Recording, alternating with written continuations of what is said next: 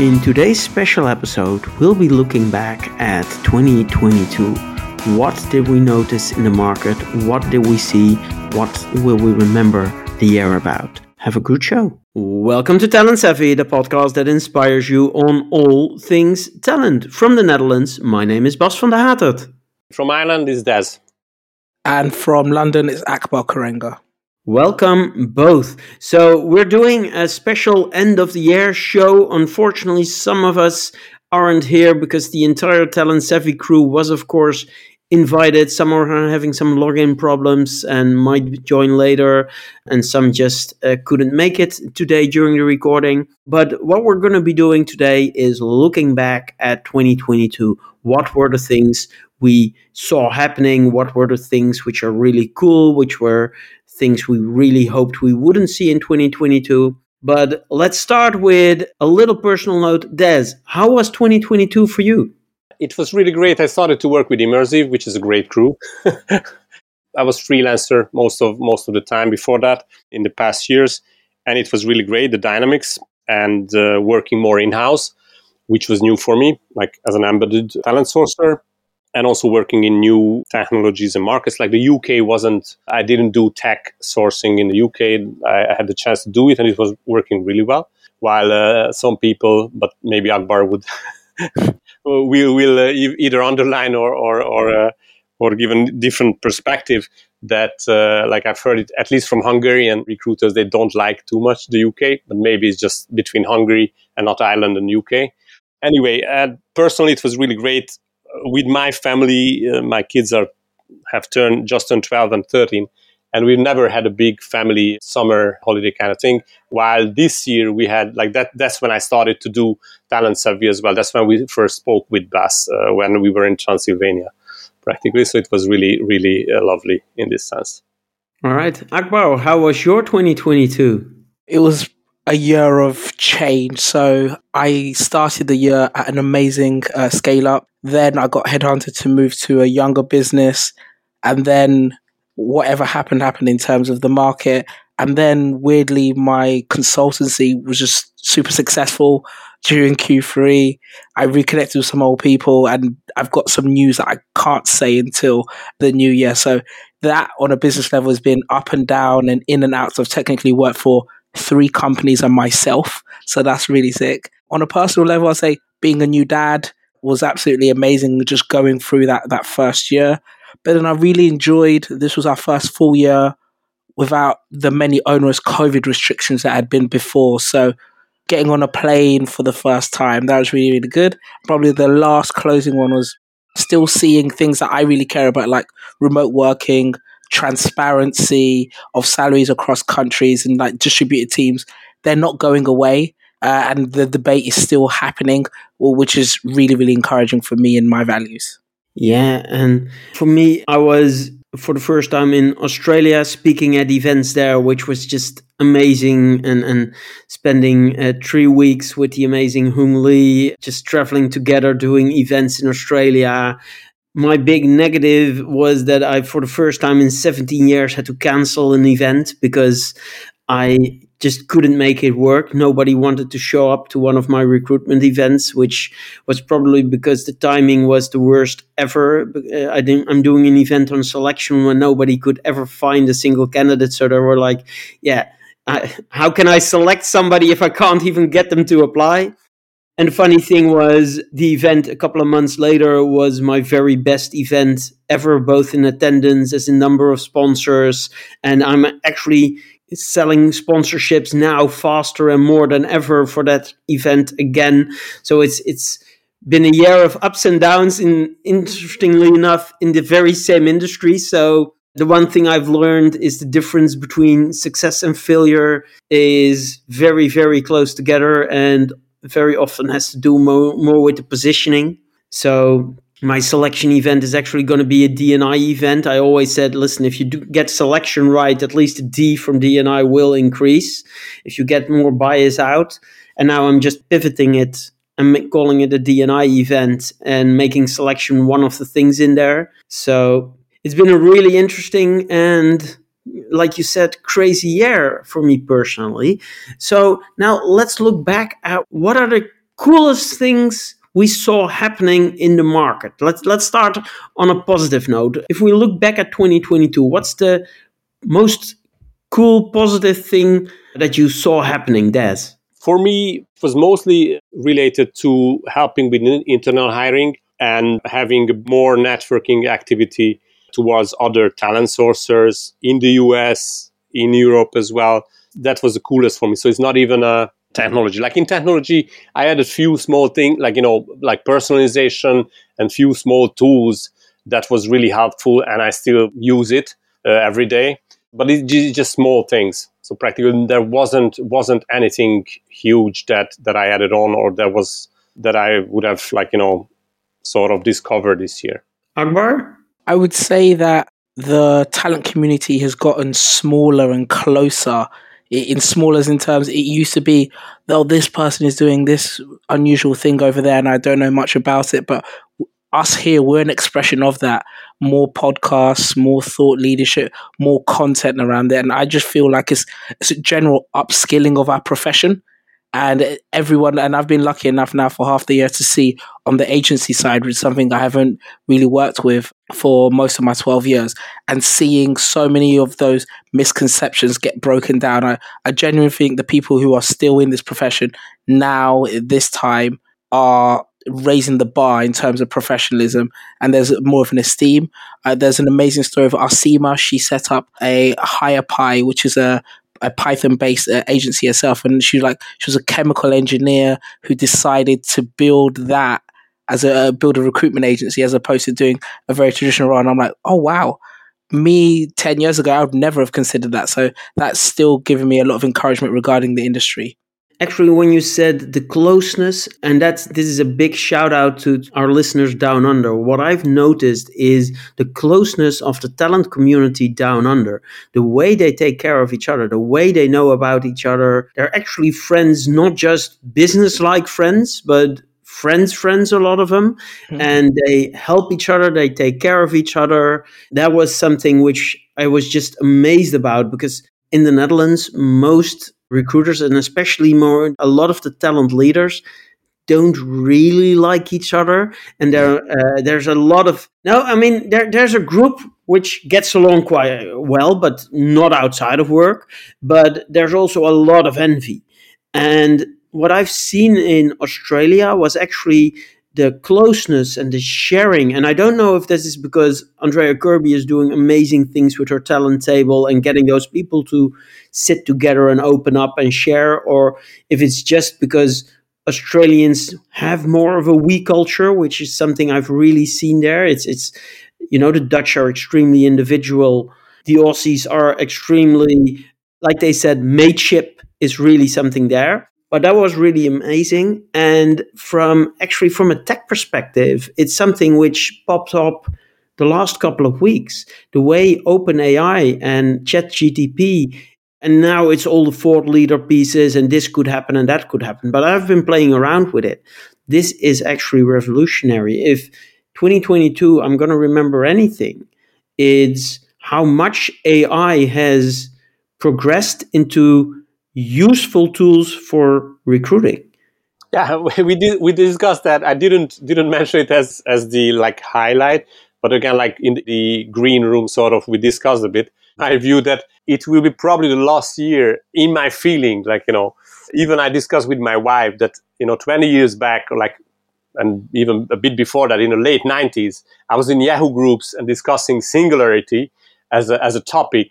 And this reminds me that it may, you know, we may be closer now really to that point when it's going to be like in singularity, you have the, the rate of change and the complex and the complexity of things around you are changing so quick that you you know that practically there will be a point where you you know with regular human understanding it will be really hard to you know follow.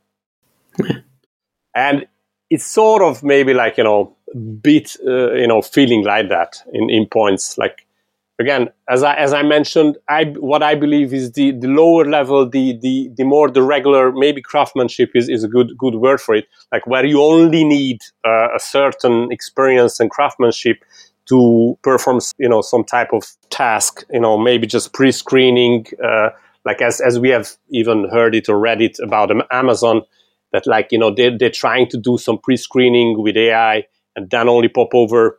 But Bas has also a great told us a great example about it. You know, I think the low the lower level, the easier task may go first. Yeah, well, I, will get back to that Amazon thing first, but for uh, because that's really something else. But Akbar, any uh, have you been playing around with it? Anything you've seen in the AI part of, of what really changed 2022? No, I, I still feel that we have space to just implement basics like double blind tests and rubrics. So I, I think maybe many organizations need to get to that certain level because I, I'm very much focused on the DEI part. And there's always a part of me, if it's the more it's introduced, how white uh, hat or black hat is this? Can we actually look at the algorithm behind it if it's involved in selection? And is there an opportunity for it to fossilize and accelerate imperfect and discriminatory human behavior going forward. There's always going to be that element there, especially when we're talking about if it's the first funnel, the top of the funnel curation, anything after the fact, yeah, has been has been owned and has been mangled. No, I, I, I, totally agree. What I was thinking, and, and let, us try to finish this topic first before we get to the selection part of AI, because that's a completely different topic, but the creation part of AI. So I'm seeing now AI tools being able to write really great job descriptions or actually acceptable job descriptions. But then again, the bar is, of course, very low when it comes to writing job descriptions. Oh, oh yeah, I see what you see. Yeah, I, I was going in a direct completely understand the NLP creation.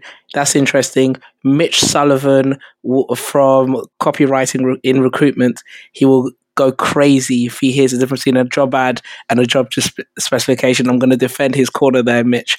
If you're listening, I said it. Yeah, no, it's it's, and I'm not saying it's great. I'm just saying that if you looked at, and uh, uh, Hung had a great couple of great examples in in Brain Food this time, where he just asked it, you know, what are the key qualities for a, a data data engineer, if I'm not mistaken, or data scientist, and it would just sum up a really generic but really good job description. And if you get it to write a job ad, it's actually pretty close to what the better ones now are, which says a lot about the quality that we currently use. But what I'm thinking about, most recruiters are really good at improving a bit or pointing out the mistakes. You know, I mean, we are, a lot of them are excellent at saying there was a spelling mistake in his uh, resume or there was a point and it should have been a comma in that uh, cover letter. You know, we're excellent at that. So, what if AI could actually do the basics and we can get recruiters in their strength, finding the mistakes and correcting them? So, editing the job description instead of creating it from scratch and then not wanting to edit what they've already created. I'm going to be contentious on that because I think no job description should ever tell what the job does stop telling accountants what an accountant does because they know because they've had 15 years of being an accountant. And also, if you look at the the typical like hour slice of internet activity and notifications, you will win and lose somebody in the second sentence of, of a job advert. Like, wow, lie, do something silly, be tongue in cheek, or be challenging. I guarantee if it just I'm using my hand now and I'm just showing the scroll feature if you scroll more than once, you've lost somebody because they've got an Instagram post, their wife or partner has messaged them, and they've just got an advert for Domino's Pizza. I agree in part with you, and yet I have seen, for example, I, I, I, worked at a university for a while, and we I actually started for full professors, and you think like, well, a full professor has been a prof- has at least been an associate professor because that's the only way you'll ever become a full professor, so they know what they do, and uh, we actually wrote, I actually uh, make it mandatory to write in our job ads that a full professor in the Netherlands has forty percent research time, forty percent teaching time, twenty percent management time. And I got feedback from the professors like, that's bullshit. Why do we need to write that in? And I'm like, well, you taught in Germany or you taught in the UK or the US. Or is it the same, you know, or is the job carved up the same? No. I said, and that's why we need to put it in there because apparently in the Netherlands we have difference in how we expect you to use your time as a full professor, we actually saw applications go up because there's a certain perception like oh the dutch only do t- teaching. No it was like and we people love that clarity. That's transparency yeah. So sometimes uh, Akbar, because I agree, an accountant should know what an accountant is, but a head of accounting at a certain firm might or might not have certain tasks. I, I maybe distill it to you know when you see the line ad hoc tasks given by manager or business development points where it's like you, you are expected to contact uh, customers. And it's just like can you separate what you have described from the essential meaning of the noun which is the job? And I, I see a lot of those types of things that take up space. They're not even i'm not saying they're inherently bad. It, it, it's just you, you're explaining something that maybe somebody already knows. No, I agree. I mean, but we already established that most job descriptions are terrible, and we've actually uh, republished the episode on job descriptions uh, last week, so people uh, can still uh, listen back to it. Yeah, cool. Now we already mentioned also AI in selection. 2022 might actually be the year where where we can say that Amazon screwed up again because they just launched, according to internal documents, Uh, like Des already said, a tool which again is going to be selecting or doing the first selection based on resumes after it first went completely rogue the first time. And thank God they got a great auditing, right? I mean, they audited it, it never went live, and they said, we can't fix it. And instead of fixing the root problem, which is the data that goes in there are resumes, and a resume has no predictive value whatsoever. And that's why an AI cannot function. I have never seen an AI functioning on resumes, but that's because there's no scientific evidence of anything in a resume being able to predict future performance. Amazon has decided to try it yet again, and now they say it's unbiased. I'm just wondering is it going to select out quality candidates or not? I'm more of a talent sourcer, so for me, me it would it would just only come up like you know in a kickoff meeting when I get a resume from somebody that I have to take as a as like this is a golden standard maybe, and then mm-hmm. it would be like okay that informs me of okay how you know how the ideal profiles should roughly look like maybe you know from the background and I try to ask of like okay what's more what they like about it but mm-hmm. then obviously I'm a human like you know so much more like I'm you know obviously maybe with with some biases as well like when when i see tech profiles or like you know different stuff but like at, at least you know that informs me but it's not it's not the same and i'm not so great in selection i would say in this okay. But my challenge is so let's focus on uh, tenure in position being a predictive just number. So a couple of years ago it was 4.9 for certain types of roles in the us now it's moved to 3.4 for example, that that's what would be there. Now, if there was a, a predictive model that said, oh, why are these people now eh, having more turnover? And then for some weird reason, it might say they're less likely to be successful. The context that a model like this takes out is we had COVID or there was uh, outside factors beyond CV that explain. So is it smart enough to teach that context? Or even just the law of big numbers, larger businesses have larger ex employee pools. So if it's saying company background is something that is a predictor on future performance, just because there's loads of people who used to work for Pepsi doesn't mean that inherently they are better and then that, but there's just more data on them, and then there could be over indexing on that aspect there. So I find it, it's a, it's a flawed anything. If it's a document that is literally we're using the Latin for it still, please let us not call it a, a, modern document that can predict anything. No, I, I totally agree. And we, like I said, we, scientists have tried to find anything which relates to future job performance in a resume, and there just isn't anything there. So no AI on that will work. I got another thing I want to I want to throw at you. One of the things looking back at 2022, which surprised and annoyed me, is the number of, and this is of course selection and assessment, which is my big passion, as you know, the number of times selection tools have failed because they bought the wrong tool. They didn't get good advice, they just bought something which they thought should work. it went biased. They noticed it went biased. That's the positive thing. At least they they saw all of a sudden everybody for who Dutch, for example, is their second language being excluded from the process. Yet then all of a sudden all assessments are bad instead of oh we bought a tool which is very heavy on language we might, should not have bought this tool let's look at you know the mistakes we made in the buying process mm-hmm. and i've heard so often in 2022 assessments are bad assessments are biased assessments are crap and every time it comes back to you bought the wrong tool and you fell for a sales pitch mm-hmm so that's that's one of the things which I will remind uh, remember 2022 about as well. Have you guys seen uh, a lot of bad tech buying decisions? I think the ATSs at the mid market and even some of the larger players, it's been a great year for them in terms of increased features.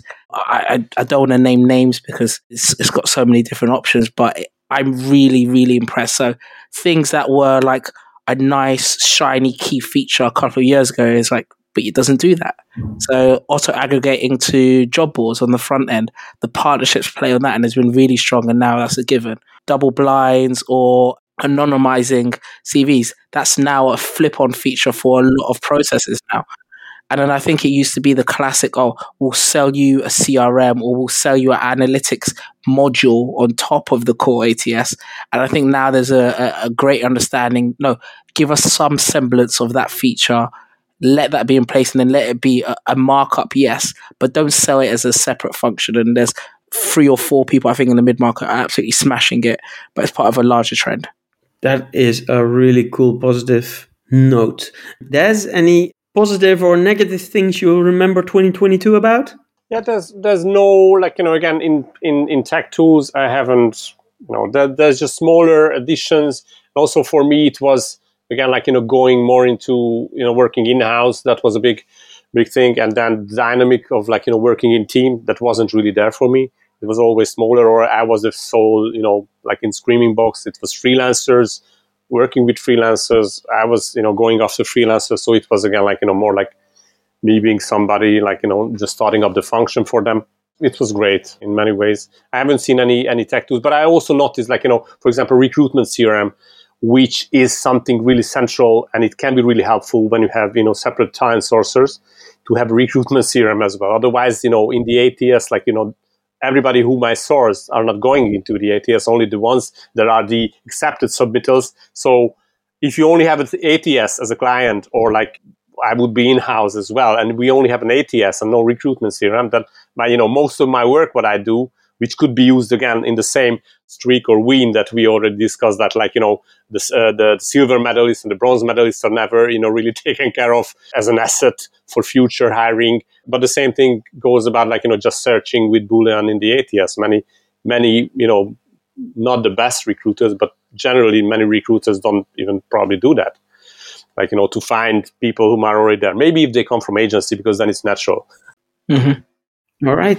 So we're going to be talking about our hopes and our expectations for 2023 in the next couple of episodes. So um, let's just, if you can summarize, what will you take away from this year in the world of recruitment in general in 2022 in one sentence? What will you remember the year about? Do the opposite of what Elon Musk will do in anything talent or people related. Awesome. There's anything to add, or should we just end on that? No, we, we can end on that. But again, like for me, again, the community, again, finding the communities, even on Facebook and, and everywhere, and going into the some of the conferences for you know, which is talent sourcing related, like HRTX and everything. That was that was pretty great. But again, like even even finding talent savvy, that was that was a big win for me. Like you know, to be able to learn from you guys and you know, add what I whatever I can. All right. So, on that note, I'd like to thank you all for listening. If you like our show, give us a rating on Apple, Spotify, or wherever you get your podcast. Subscribe to the show, and we'll be back next week.